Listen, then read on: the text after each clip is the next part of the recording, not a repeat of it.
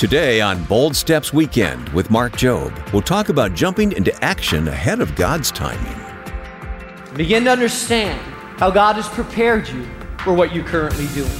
When God opens doors, be ready to walk through them, prepared with a specific plan.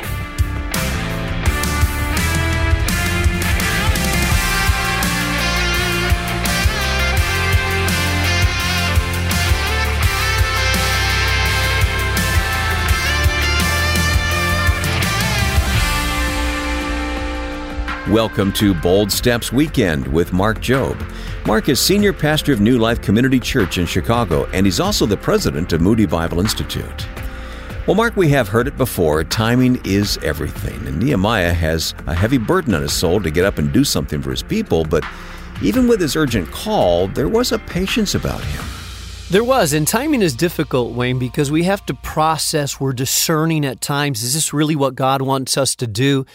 And Nehemiah, four months passed between the time that Nehemiah heard the news about Jerusalem and the moment that he talked to the king. But he could not let that moment pass. In mm-hmm. fact, here's what I want to say fear will mess up your timing. Oh, yeah. There's a window that opens, and if we know God is calling us to do something, we have to process it. But then God opens up windows that we have to step through. If not, we can miss our timing. Well, our message is titled The Hand of God, and to follow along in your Bible with Pastor Mark, turn to the book of Nehemiah, chapter 2. Nehemiah is all about rebuilding. Nehemiah was a project manager for a king. He found, he found himself about 500 years before the, the, the time of Christ. The city of Jerusalem had been in ruins for 141 years.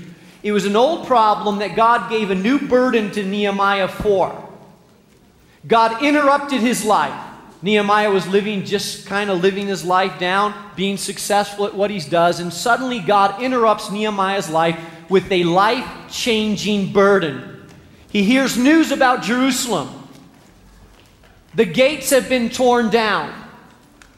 The city is in ruins. The people are discouraged. The temple is in disarray. People aren't coming to worship God anymore. Their infrastructure's damaged. There's being people that are oppressed economically. There's crime in the streets. There's demoralization among the people. And God gets a hold of Nehemiah 800 miles away from Jerusalem. And suddenly Nehemiah cannot escape the burden of God. He wakes up in the middle of the night wrestling through it. When he gets up to go to work in the morning, he's thinking about it. He goes about his daily duties and he can't shake this heaviness of heart. He takes it before the before God in prayer. He fasts about it. He prays about it. He finds himself in the middle of the day crying tears coming down his cheek, his head hanging low. There's sadness upon his spirit and his soul. In his heart and in his mind, he knows, I have to do something about this problem. But what can I do? I'm one person. It's, it's 800 miles away. I have no experience. I've never even been to Jerusalem, but there's a burden in his heart that he cannot escape. Has that ever happened to you? You get a burden that you can't let go of. Maybe you run into a relative of yours that you haven't seen in quite a while, a niece or a nephew, and you discover that they've dropped out of school, that they're hanging around with the wrong people, that they're depressed, getting involved in drugs and other kinds of things and, and you just can't shake that image from you. You remember them when they were just a happy little six year old and the smile on their face, and now they're 18 years old and they're going down, and it seems like there's no net there to save them. It seems like if you don't do something, they're going down the drain quickly, but you don't know what to do about it. You feel like my hands are tied. I don't know how to, how to help them. I don't know what to do. I have no experience. I'm not a youth counselor. I just know that I have a burden, and someone's got to do something about it. It's a God given burden. It's a burden that shakes you out of mediocrity, that awakens you out of apathy, that stirs your heart, that grips your soul, that cannot be escaped. The Bible tells us that Nehemiah experienced this, and four months later, I pick up in chapter 2, four months after he had first heard the news about how bad Jerusalem was, I believe that God takes our life and he, he turns good intentions into action. You know, there's a lot of people with good intentions. How many of you know about it? Hey, we all have good intentions. The beginning of this year, a whole bunch of you had good intentions. I'm going to lose 20 pounds. I'm going to get out of debt. I'm going to buy a house. I'm going to finish that uh, degree that I started 15 years ago. Uh, life is full of good intentions, but how many of you know there's a difference between good intentions and action? And oftentimes, many of our good intentions stop there at good intentions, a good thought, and we never do anything about it. Well, it tells us in this scripture in the month of Nisan, in the 20th year of King Artaxerxes, when the wine was brought for him, I took the wine and gave it to the king. I had not been sad in his presence before, so the king asked me, Why does your face look so sad when you are not ill? This can be nothing but sadness of heart. I was very much afraid, but I said to the king, May the king live forever. Why should my face not look sad when the city where my fathers are buried lies in ruins, and its gates have been destroyed by fire? The king said to me, What is it that you want? If you're taking notes this morning, I want you to jot this down, write this down. What happens when God is moving you to do something about ruins? I believe there's ruins in everybody's life. I believe there's piles of bricks in everybody's life. Uh, some of you, uh, your pile of bricks represents your life and you look at your past and you look at your present and you look at the destruction and the chaos in your family and your finances and your health and your relationships. And if you were to say to me, Pastor, my life is a pile of bricks right now. There's no sense, there's no rhyme, there's no reason, there's no purpose. I am in shambles. There is a mess in my life. Don't raise your hands if that's you, but I'm just kind of nodding your spirit. And I believe that Maybe it's your family. Maybe it's your personal life. Maybe it's your community. Maybe uh, whatever pile of bricks is, in your, is, is around you, God can awaken you to say you need to do something about the ruin that's there. The first thing I want you to jot down, jot down this principle. When God is turning our good intentions into actions, I think the first thing that God speaks into our heart is be faithful where God has placed you and look for the right timing to step out on a God initiative. You know, so you see, there's something about timing. Uh, some of us see a burden. We know that something needs to be done, but oftentimes we jump into something too quickly without asking God, is this your time? There's something about divine timing. Sometimes God is saying, wait. Sometimes God is saying in Ecclesiastes, it says there's a time to be joyful and a time to be sad. There's a time to build and a time to destroy. There's a time to live and there's a time to die. There's a time to get married. There's a time to be single. There's a time for everything. And the big question is God, am I in your timing?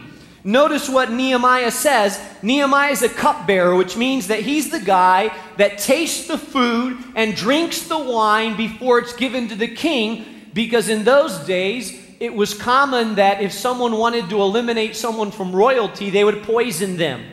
So his job was to taste the wine and eat the food before the king did. And the king, I guess, would just wait a little while, watch him. If he started frothing at the mouth and shaking and turning purple, he'd say, Okay, I better not eat that. So it had to be a trusted person. Nehemiah comes before the king, and the king, in, in the days of Nehemiah, it was a crime punishable by death if you showed sadness in the presence of the king. And the king noticed that Nehemiah was sad, and he says, Hey, why are you sad? You're not sick, are you? No. And it tells us in, in verse, uh, the, the end of verse 2, he says, I was very much afraid. But, oh, I love that. I was very much afraid, but you see, here's the thing if you allow fear to paralyze you, and there's not a but, in spite of my fear, even though I'm afraid I'm still going to, then you will miss God's timing. You see, what fear does is it fears keeps us from taking steps that we know we need to take at the time we know we need to take them. I remember when I was about 10 years old, I grew up in a little village called Ruvena in northern Spain.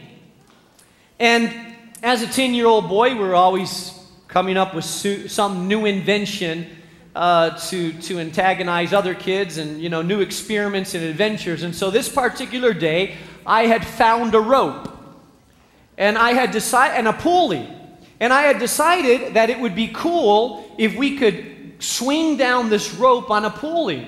So we tied a rope to a tree that was probably about 25 feet high, down to another tree that was probably about uh, 10 feet high. And we got a pulley, and a couple of us boys jumped on the pulley and swung all the way down that long rope at the bottom, and then jumped off right before we hit the tree. That was our landing uh, strategy. You had to let go before you hit the tree. Now, there was this one boy that was very fearful of it. His name was Tito.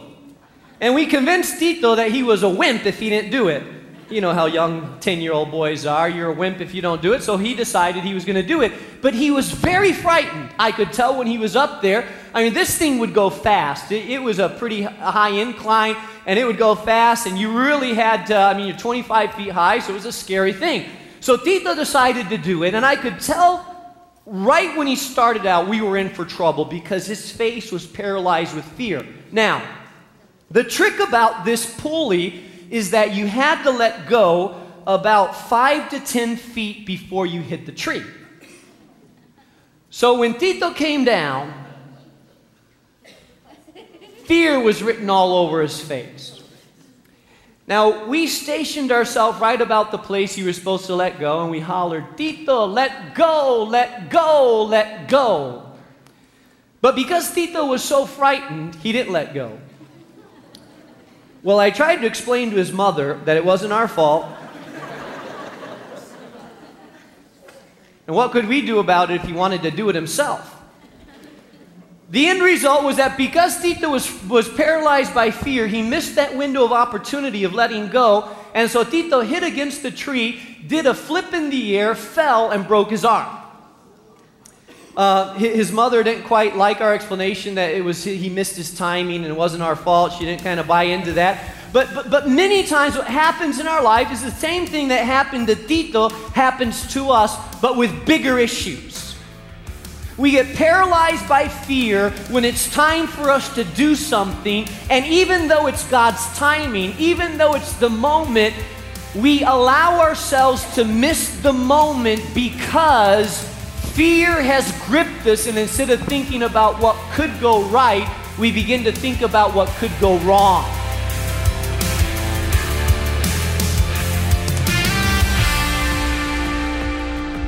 We're talking about stepping out on an initiative from God. You're listening to the Bible teaching of Mark Jobe here on Bold Steps Weekend. We'll learn more about how you can answer God's call from a message titled The Hand of God in just a moment, so please keep listening. Did you know that in addition to this weekend program, Mark's messages also air each weekday on our sister program, Bold Steps? And if you want to listen on your own time, you can always access these messages online on our podcast or through the popular Moody Radio app, available free. To learn more about all the ways you can listen to Mark, just visit our website at boldstepsweekend.org. All right, now let's get back into part two of Mark's message on the life of Nehemiah. We're picking up with a story of how Nehemiah learned to balance waiting and taking action.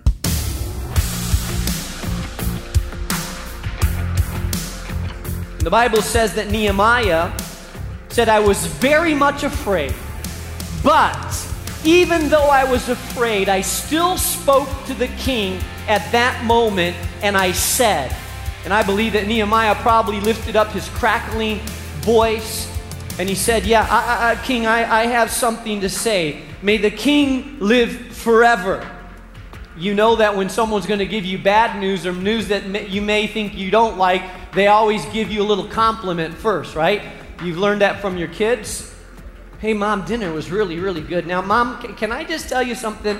You know, you, you, you know when there's a compliment that something bad may follow afterwards, right? So he says, May the king live forever. Why should my face look sad when the city where my fathers are buried lies in ruin and its gates have been destroyed by fire? Nehemiah was taking a risk. And he tells the king that there's a burden upon his heart and something needs to be done about this burden he has upon his heart. He jumped through that door of opportunity when God was opening. But I want you to understand that he didn't just jump through that door of opportunity because Psalms 27, verse 13 says, Wait for the Lord, be strong, and let your heart take courage. Yes, wait for the Lord. Nehemiah, for four months, had waited upon God. And the reason that Nehemiah could overcome his fear is that his heart had grown courageous. You see, if you're struck by fear right now about doing something, I think the best thing you could do is start bringing it before God. So Nehemiah asked basically that the king would send him away, pay his trip, give him a vacation, provide the resources, and provide people. That's pretty bold. But I want you to notice this little phrase and if your servant has found favor in his sight. You see, here's what I know. I believe that Nehemiah, God had placed Nehemiah at the right place at the right time for the right purpose. I want you to hear me really well. Look up at me.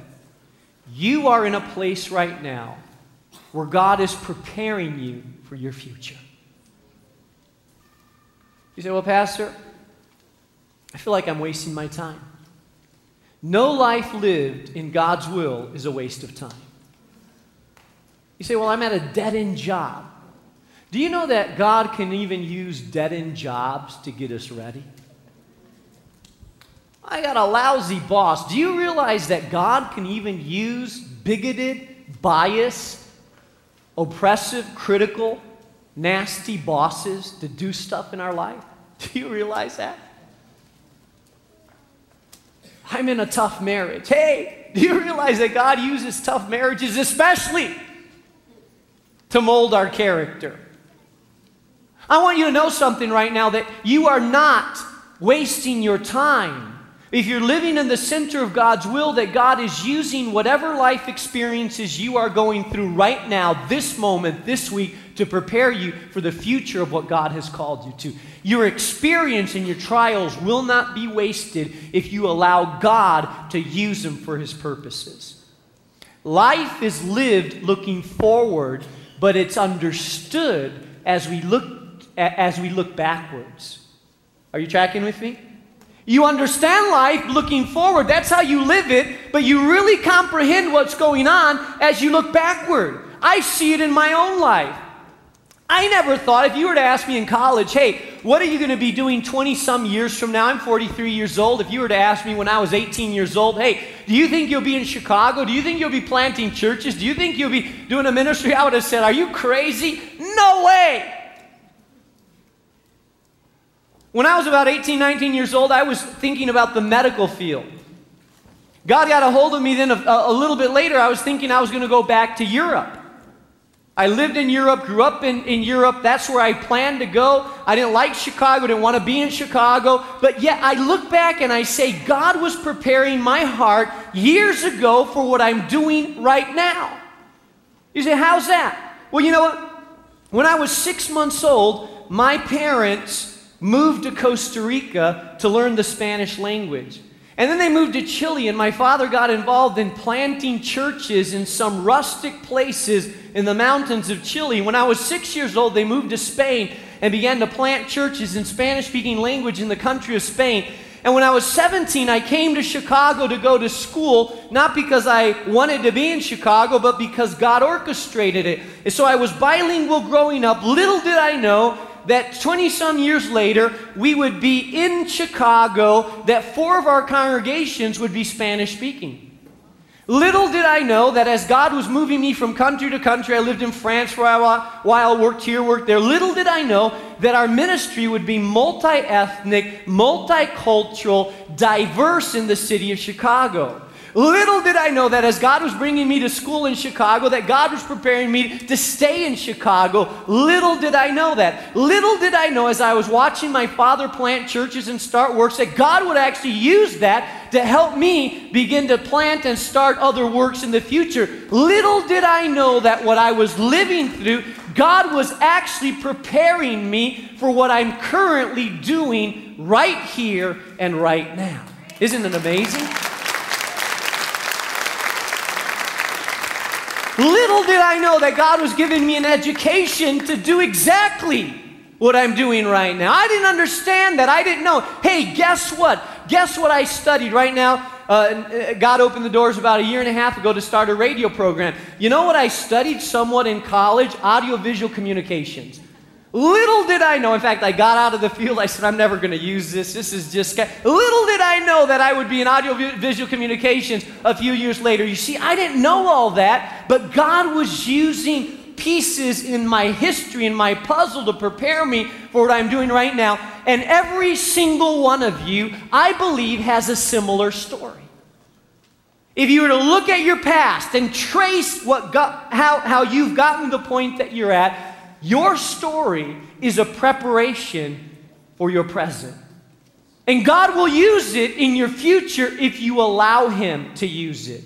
You see, in Nehemiah, you looked at him, he didn't think much about what he was doing, but yet little did he know that God had prepared him to get the ear of the king that God was orchestrating circumstances so that as a Jewish individual, son of slaves, that he would grow up in the palace and know very intimately the workings of the king and have favor with the king and have a Jewish background so that one day he could go back to Jerusalem with the resources and blessing and authority of a non Jewish king to build the city of Jerusalem. Little did he know what God was doing in his life. Look at back at your life. Begin to understand how God has prepared you for what you're currently doing. Thirdly, I want you to jot this down. When God opens doors, be ready to walk through them, prepared with a specific plan. A lot of us spend a lot of time asking for open doors, but very little time figuring out what we're going to do when God actually opens those doors. Some of you young men, you've been praying for five years. Oh, God, give me a wife. Hey, I know you want a wife, but, but don't you think you should get your act together a bit? Don't you think you should save a little money so that if you actually get married, you're not going to have to ask her dad to pay the bills for the wedding? and, and, and get a loan to get a, a wedding ring. Hey, excuse me, young man of God, that's great that you're getting married, but I don't think she's going to fit on the back of your bicycle. Maybe you should get a car that she could ride in. Hey, here's the point, folks. Sometimes we pray for an open door, but we're not prepared for the door that God opens for us.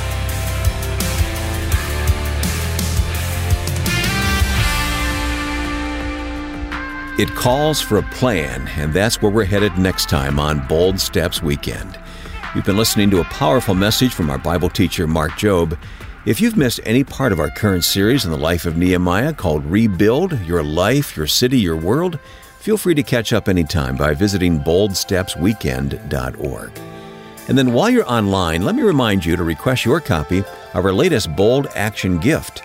It's a refreshing look at the Lenten season written by our friend Daniel Darling called The Characters of Easter The Villains, Heroes, Cowards, and Crooks Who Witness History's Biggest Miracle. Mark, tell us more about this book. Ever feel like your life is too simple, too flawed, or too ordinary to play a part in God's greater plan? Well, just take one look at the cast of characters that God used in His greatest plan the death, and resurrection of Jesus Christ, and those doubts will be utterly demolished. Easter is the biggest miracle in all of human history. But this glorious moment wasn't staged with inspiring leaders and faithful supporters. Instead, it unfolded with a cast of broken men and women who betrayed their hero and doubted his victory. And to really expose the incredible and relatable stories of these flawed figures, Dan Darling wrote a book entitled The Characters of Easter. You can request a copy of this eye opening resource today when you give a gift of any amount to support the ministry of Bold Steps. Thank you, Mark. And to everyone listening, we'll be happy to send you a copy of The Characters of Easter when you give online at boldstepsweekend.org or give us a call at 866 535 5580. Now, if you'd rather send your donation and request for the book in the mail, that's easy to do as well. Just address your envelope to Bold Steps Weekend, 820 North LaSalle Boulevard, Chicago, Illinois 60610. Well, that's all the time we have today. So glad to have you with us, though. I'm Wayne Shepherd. On behalf of the entire Bold Steps Weekend team, thank you for listening. We'll see you again next time when Mark continues with part two of this insightful message titled The Hand of God. That's next time on Bold Steps Weekend. Bold Steps Weekend is a production of Moody Radio, a ministry of Moody Bible Institute.